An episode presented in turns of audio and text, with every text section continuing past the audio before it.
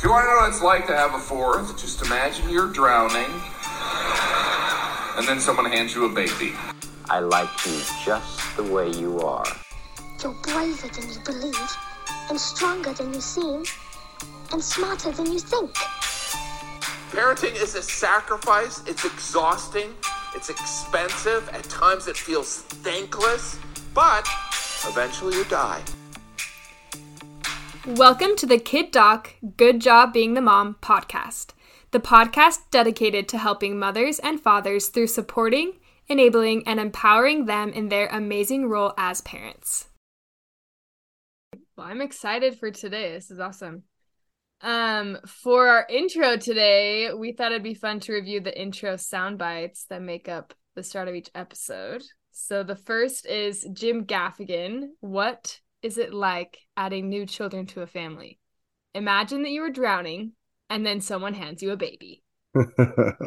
That's one of my favorite. So, yeah. So Jim and Jeannie Gaffigan are the parents of five children and have really wonderful comedic insight into parenting, as well as sharing overall wonderful clean comedy, which I appreciate. And while Jim is kind of the face of the comedy, we understand that Jeannie is a large contributor to their writing. And one of our favorite books of theirs is Food, a Love Story, but you have to listen to it as an audiobook because he is the narrator. So it is like having several hours of him doing a comedy routine. Yeah. It's a great road trip reprieve from music and more serious audiobooks. yes, very very light fare and very fun. Yeah. yeah. And funny. Next is Fred Rogers of Mr. Rogers Neighborhood fame sharing I like you just the way you are. Yeah, Fred Rogers is a pioneer in educational and behavioral development in children, as well as a pioneer in race relations. Just really, just super forward thinking, just an amazing pioneer in so many ways to just look at how we treat each other. And so, and he is famous for this saying, had just a wonderful way of trying to help each individual have love for themselves and resilient self-esteem. So, did you remember Mr. Rogers at all? Mr. Rogers' Neighborhood? Yeah, I watched it. I watched his program a little bit as a kid. Obviously, they're all reruns, and then I also listened to his biography as an audiobook two summers ago. So I mm-hmm. love Mr. Rogers. I think he's yeah. I think the more you learn about him as an individual, the more you're amazed at how much depth there goes into his puppets and what he produced was just so forward thinking and so so amazing. Yeah super approachable for kids and help like you said helping them develop their emotional intelligence and becoming more aware of, of their own feelings so. Yeah and he dealt with very controversial themes i mean he was very you know yeah. avant-garde with things he dealt with in and divorce and things that people wouldn't talk about back then. Right. But he was very open about the impact on children. And he just really worked so hard to help kids try and have that resilient and, and grit and self esteem yeah. that came from, yeah. So, yeah, and have the tools to handle real world yes. things that they're currently experiencing. Yeah, I thought they were just fun puppets when I was a kid. Right. it was sneaky. It was sneaky teaching. That's right. Sneaky, sneaky teaching. Our third quote is Christopher Robin in Winnie the Pooh. Something that we hope each child and adult would take to heart. You are braver than you believe, and stronger than you seem, and smarter than you think.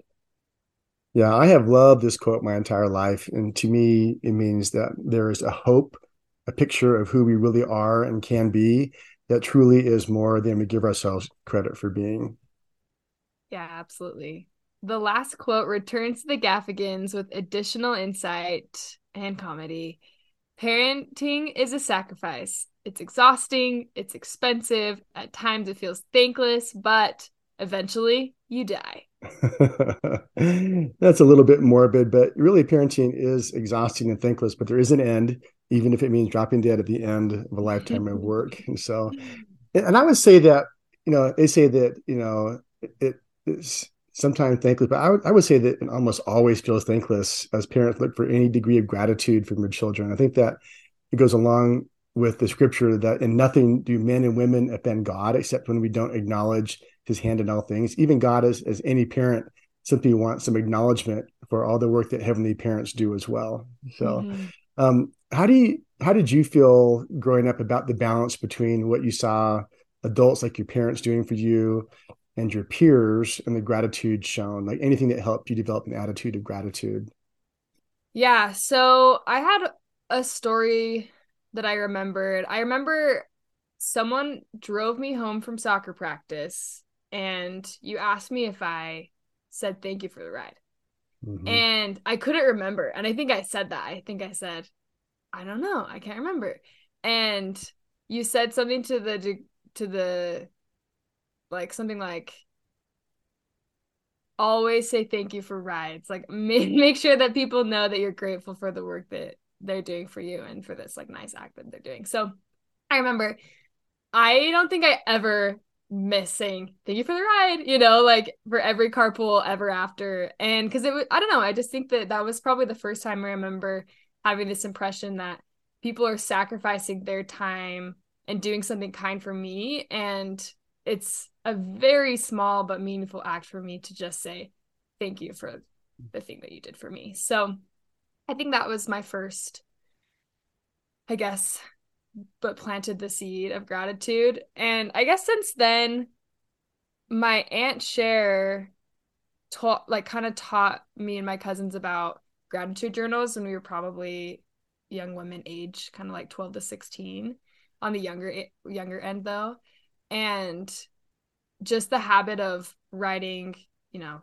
three things you're grateful for every single day is something that I've done since I was super young and I I totally believe that gratitude is life changing. and mm-hmm. so I think that the earlier you can develop that and the earlier you can see that people are going out of their way to do things for you and it's like it's great to do it internally and like jot some things down, but it's even more powerful to express that to the person that's doing work for you. And I think parents, it's just the amount of things that they're doing for you, like feeding you and clothing you and paying for activities and things and attending all of your sporting events and just waking you up in the morning. I don't know. I think that um you don't realize all of that until you grow up and you move out of the house. And so I think we're always kind of like indebted and I think that um yeah, this is long-winded, but I just I just think that developing that habit of expressing gratitude early on um, will hopefully make parenting feel a little bit less thankless. Mm-hmm, sure. I think three comments on that. The first thing is yes, parents definitely hang on every word, hoping for a single word of gratefulness from their kids for all the things that they do for them because they do so much and sacrifice so much. And so I think the second thing is that your comment about that that gratitude journal, I think helps us to appreciate how much we've been given and find all those silver linings and helps develop our resilience and grit because it helps us say, okay, if my life is good, and mm-hmm. um, and and being able to notice and and and spot those episodes of of gratitude in your life are super helpful. Um, I think the third thing is is that I really try and acknowledge in my office when a, a, child will say thank you for a sucker without being prompted. I'll try and at least point that out to a parent to say, "Hey, that's a win. Your kids are learning to be grateful," and mm-hmm. you know, and and just I, I look for those, and they're meaningful when a small child will say thank you without being asked for the suckers that I pass out at every single visit and um, it's it's really neat to see it happen, especially in really young kids that just that they're grateful for things like a sucker. So right. it's super fun. Yeah, so super cool. yeah.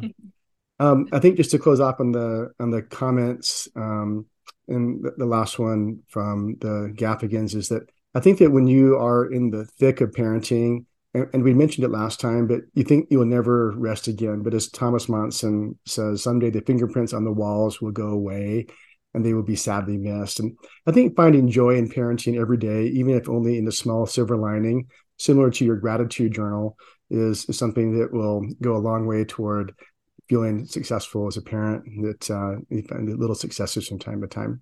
Yeah, yeah, I think that jotting down funny things that kids say as the oldest sibling, I remember thinking, "Oh, that's hilarious!" That you know, Will said that or Brock said that, and then I'm like, "I'll remember that forever." And then two hours later, I already can't remember the really witty comment they made at age three. And so I think whether it's jotting down a little quote that one of your kids said, or just a little gratitude about something of the day helps you kind of spot the silver linings and um, yeah, really develop that perspective of looking for the good uh, when it can be hard. So yeah, and we don't want we don't want to add more things to do, but but keeping true, a little true. journal, but keeping true. a little journal is a really neat way to be able to remember the the the really fun things about your life as a parent. yeah, things to hold on to when the when the fingerprints are gone. yes. Um. Yeah. So, what do we have planned for the episode today, Dad? Well, actually, I think our episode will be fairly short. This nine to 10 year old age group is an interesting gap age where we've done vaccines for elementary school and still aren't due yet for junior high vaccines and stuff like that. Yeah. Do you feel like items such as vaccines make visits seem more worthwhile or warranted that parents will more consistently keep those visits? I think that happens where people say, well, we aren't doing anything at this visit, and so they don't come in. Mm-hmm. But I firmly believe that prevention is much less expensive than fixing problems. And this visit is a great example of that. This is a visit that isn't too busy, that we cannot cover any items that are important to a parent, and that we may have an opportunity to prevent problems later on. So, being consistently present on a regular basis provides the opportunity to stay ahead of problems before they become big, right? Yes.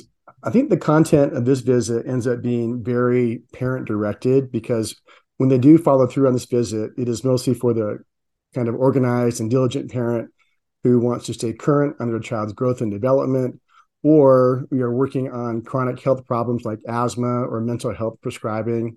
So I, I won't spend a lot of time discussing the range of conditions that we help with at this age because it is based on whatever challenges may have arisen in the child's life to this point, from a chronic cough with sports to facial tics to behavior and academic concerns. So we will cover each of these topics with problem-based podcasts still to come while you are working in Palo Alto this summer. So, mm-hmm. so let's do a quick rundown of tactical independence training and a few development items, and then look forward to the nine to ten year old visit to be an open invitation to whatever is important to the mothers and fathers of my patients. All right. So for our nine year olds, we're working to train the children to be independent, mopping floors, cleaning pictures, baking cakes and cookies, reading scriptures daily. So, in whatever your faith tradition, there is value including the word of God in everyday life, and that cannot be overstated in developing strong character. And for those who do not have a faith tradition, we recommend prioritizing reading books that have lasted a long time. In other words, reading the classics and the ancients. That's a, a good quote from Greg McKeown. And so that's good advice for good return on investment for what you read with your kids. So that's awesome. Some other items for nine year olds are emergency preparation, learning some first aid, and how to fill the car with gas, of course, very closely monitored, um, mm-hmm. washing the car, and vacuuming interior of car. As far as helping hammer nails and sawing wood, also closely monitored, cooking vegetables, writing letters. I think even some people my age don't know how to mail a letter, so that's always a fun thing to still know how to do. um, understanding puberty and sex, its early exposure to mature themes is required and for fortifying children with appropriate knowledge and helping them feel comfortable coming to you with their questions so that you are their source and a trusted a trusted advisor. Um using email and i think emails are given to elementary school and junior high kids so this yeah, is great. yeah, email addresses at school. Yeah and i think because in today's world they do have exposure to mature themes much earlier just they need to have some some good knowledge early on so absolutely. As we move to 10 year olds um, doing their own laundry completely, and I will say this is when I began doing my laundry 100% for the rest of my life. It's when, when my mother went to law school. I was the oldest child. And so when my youngest brother started elementary school, mom went back to law school, went to law school. And um, so laundry became required at that point in time. So, um, setting personal goals, musical instrument training, maintaining a little personal journal. We talked about from you know what that can be a helpful thing going forward for everybody, and then starting an exercise program. Fun. So first one listed here is renting videos, which is a little dated and was this was jotted down when Blockbuster Video was still a thing. And gratefully, I think red boxes are still sprinkled around, so you can still rent a video. aside from just streaming online. um, helping clean stoves and ovens, um, making several types of salads, and getting an understanding of basic nutrition. And then around the house, using a blower to help move leaves, plant plants, how to place a collect call, as uncommon as that may be, and how to use a payphone in case of emergencies, and then how to place a long distance call if you have something besides your cell phone. I truthfully don't know if I know how to do th- the last three of those things. So Maybe we should, should revisit that one. Learn. So yeah. um, knowing the basic tenets of their religion and being able to explain them, um, writing creatively, um, basic science understanding, how to wrap presents and sew buttons. Okay. And then the items we have for our discussion that I do during the visit or for parents to discuss afterward with patients under health, just reviewing adequate sleep, adequate physical activity, their personal hygiene. Even today, as I talked about, uh, using the time before bed to include showers. I had a mom saying, You hear the doctor told you you have to shower every night so it's important for moms and so um, uh, discussions about drugs alcohol and tobacco and internet safety and it's because some so often the first exposure to pornography comes at, at as young as this age and so um, so going back to emily's comments earlier about education for kids is really important to help them be able to know they can come to you as a trusted source um, and then lastly, healthy food choices. Awesome. As far as safety goes, we again reiterate wearing a helmet for all activities with wheels and also snow sports, I'll add. oh, yeah, for sure.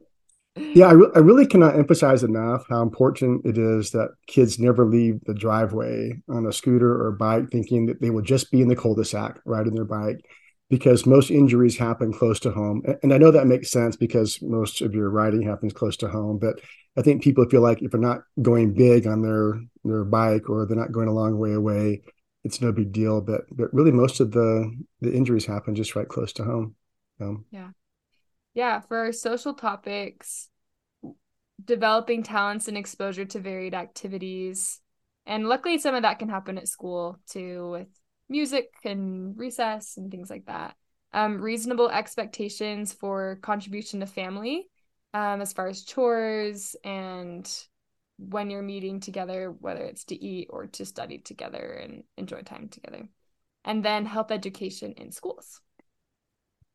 Yeah. Um, and even today, I, I've talked a lot about different um, needs to give kids different exposure to swimming and to hiking so that each mm-hmm. kid can find their their kind of their fuego find their passion. So For sure. and then on the, the, the family expectations I, just recently i have been thinking about one of our kids who i feel is drifting a bit towards entitlement and that things are owed to him.